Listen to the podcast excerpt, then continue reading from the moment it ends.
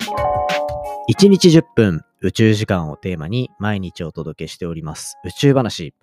今回は月の表面にある酸素は地球から運ばれていったんじゃないか。そんなお話をしていきたいと思います。ここでヒントになるのは月になぜ酸素があるのか。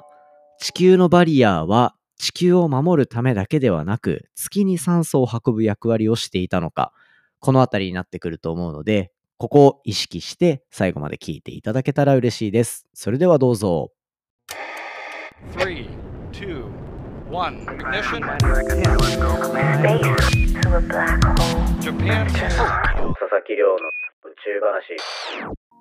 2023年10月15日始まりました佐々木亮の宇宙話このチャンネルでは1日10分宇宙時間をテーマに天文学で博士号を取得した専門家の亮が毎日最新の宇宙トピックをお届けしております。本日でエピソードが1102話目を迎えております。1100ってちょっと言いづらいですね。なんかこっからすげえ噛みそうな気がするんですけど、基本的には1話完結でお話ししておりますので、気になるトピック、気になるタイトルからぜひ聞いていただけたら嬉しいです。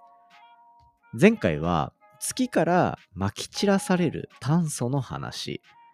で、その前は月の表と裏で性質全然違うんじゃないか。そんな話させていただきました。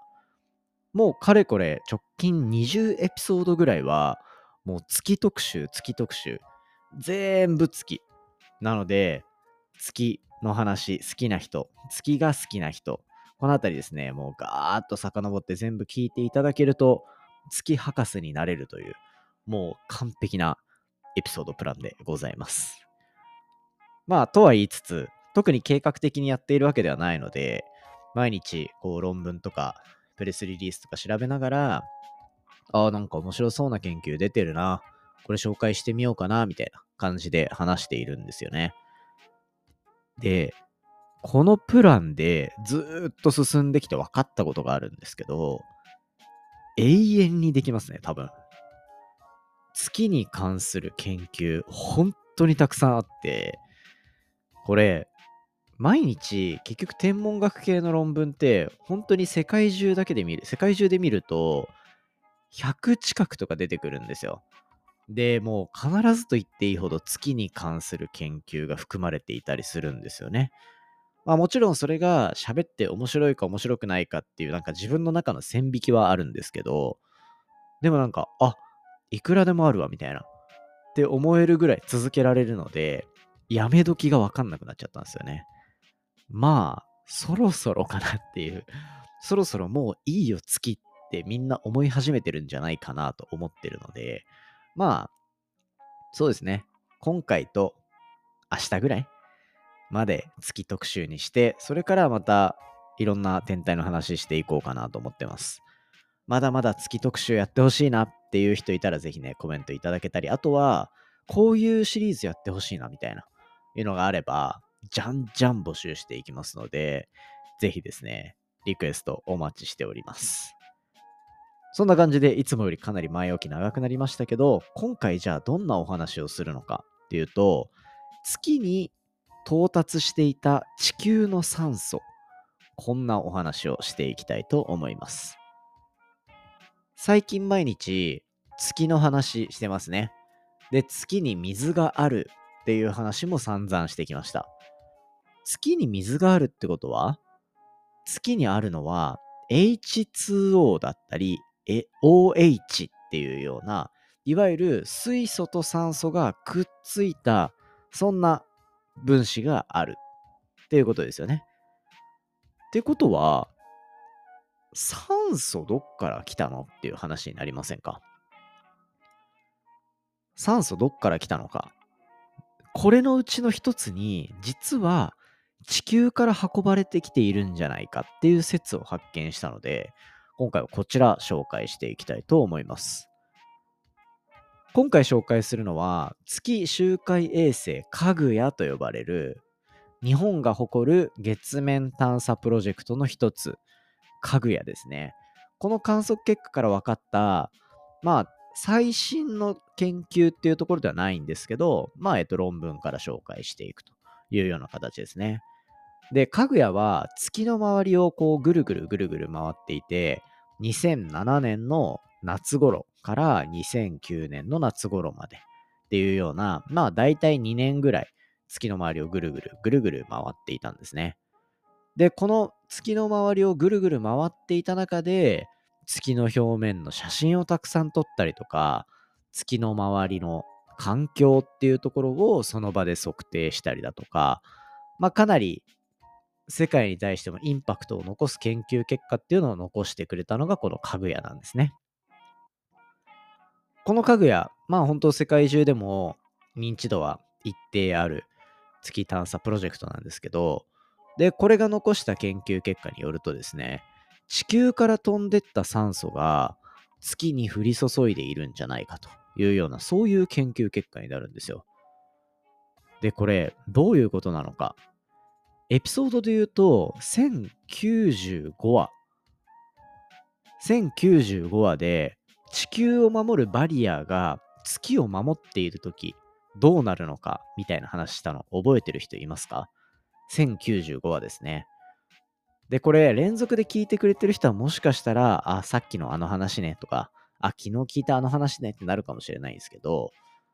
どういうことか？まあ、地球の周りには、バリアが張られてます。このバリアのことを磁場と呼んでいて、マグネティックフィールドの磁場ですね。地球の磁場。地球っていうのは、大きい磁石っていう風に言われることが多いじゃないですか。これは多分みんなも知ってて、コンパスを持ったら北に向かって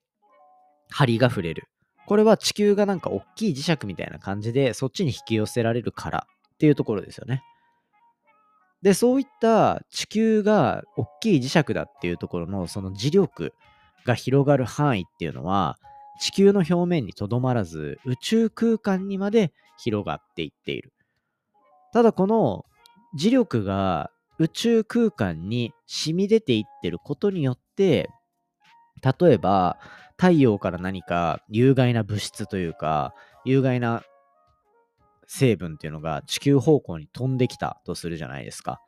地球方向に飛んできたとすると、このバリアが磁場パワーによって、マグネティックパワーによって私たちを守ってくれているというような状態が発生してるんですよね。で、そんな守ったことによって現れる現象とかがオーロラだったりするので、実はそのバリアがどれだけ活発に活動しているのか、バリアによってどれだけガードできたのかっていうのは、地上で幻想的な雰囲気として見られるオーロラに現れていると言っても過言ではないわけですね。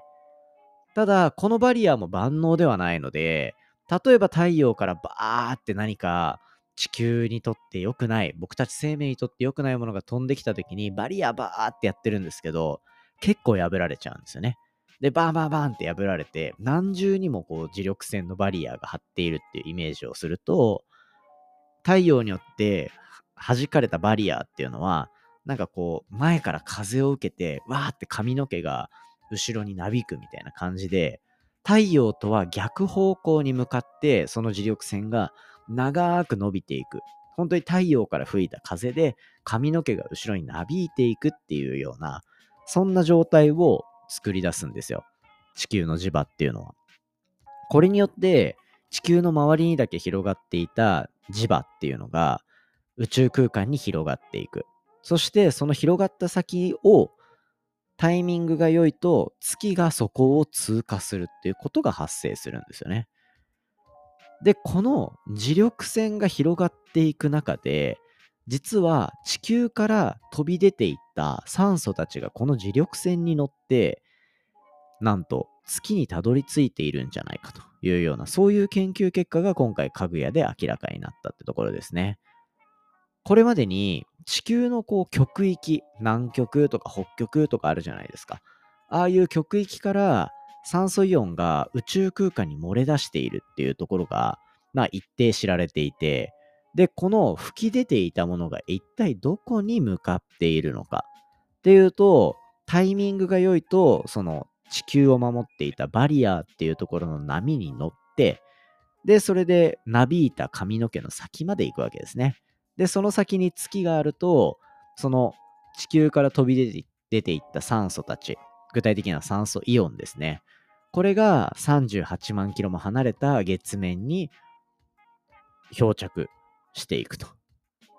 いうようなところで、地球の酸素が一定月に運ばれていってるっていう、この観測的な研究結果が得られたというようなことですね。なんかこういうのって、パソコン上でこういうのもあり得るよねって言いそうな流れだと思うんですけど、そうではなくて、月の周りをぐるぐる回っていたかぐやが実際にその場で観測して地球の酸素が飛んできていることを明らかにしたっていう観測結果っていうところが今回のポイントですね。観測によって地球の酸素がどれだけ宇宙空間に染み出ていって、なんなら月の表面にその酸素を与えているっていうところが分かったのはかなり面白い部分だと思うんですね。しかもこの磁力線の波に乗っていくことによってかなり強いエネルギーを得た酸素たちっていうのはこう月の表面にある金属の粒子の中とかまで入っていってそれのせいでとかそれのおかげで月の表面には酸素と金属がくっついたようなものだったり酸素の同位体みたいなものができていくというようなところでまあこれから実際に僕たち人類は月を目指してそして月に拠点を作ってっていうところを考えているわけじゃないですか。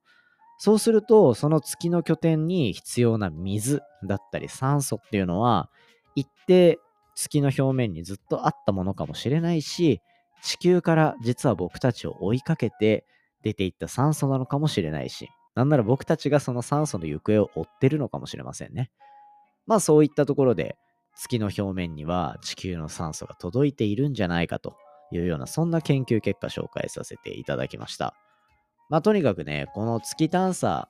だったり、この月特集っていうところで僕が期待しているところは、まずはみんなに月がどういうふうに理解されているかっていうところを知ってもらって、で、知ってもらった上で、まあこう、今後、月の探査のために人間が月に行ったら一体どんなことをするのか、そんなところまでなんか具体的に頭の中でイメージしてもらえたら嬉しいなっていうところで、やっております。すごい歯切れ悪くなっちゃった。まあとにかく月特集やってるのは僕の月への興味っていうのもそうだし、今後の未来への期待っていうところで、今のタイミングで月をいろいろ知っておくの面白いんじゃないかなと思って、こんな話させていただきました。直近20回宇宙話、月特集やってます。ぜひ、どんどんどんどん過去のに遡って聞いていただけたら嬉しいですし、Spotify で聞いてる方で月が大好きなそこのあなたはですね、概要欄に Spotify のプレイリストを置いておきました。月のエピソードが入ってきたらすぐに聞けるというようなところになってますので、ぜひ月特集楽しんでいただけたら嬉しいです。明日、まあ一応月特集最後にしようかなと思うんですけど、最後一体どんな話をしていくかっていうと、宇宙兄弟っていう漫画でも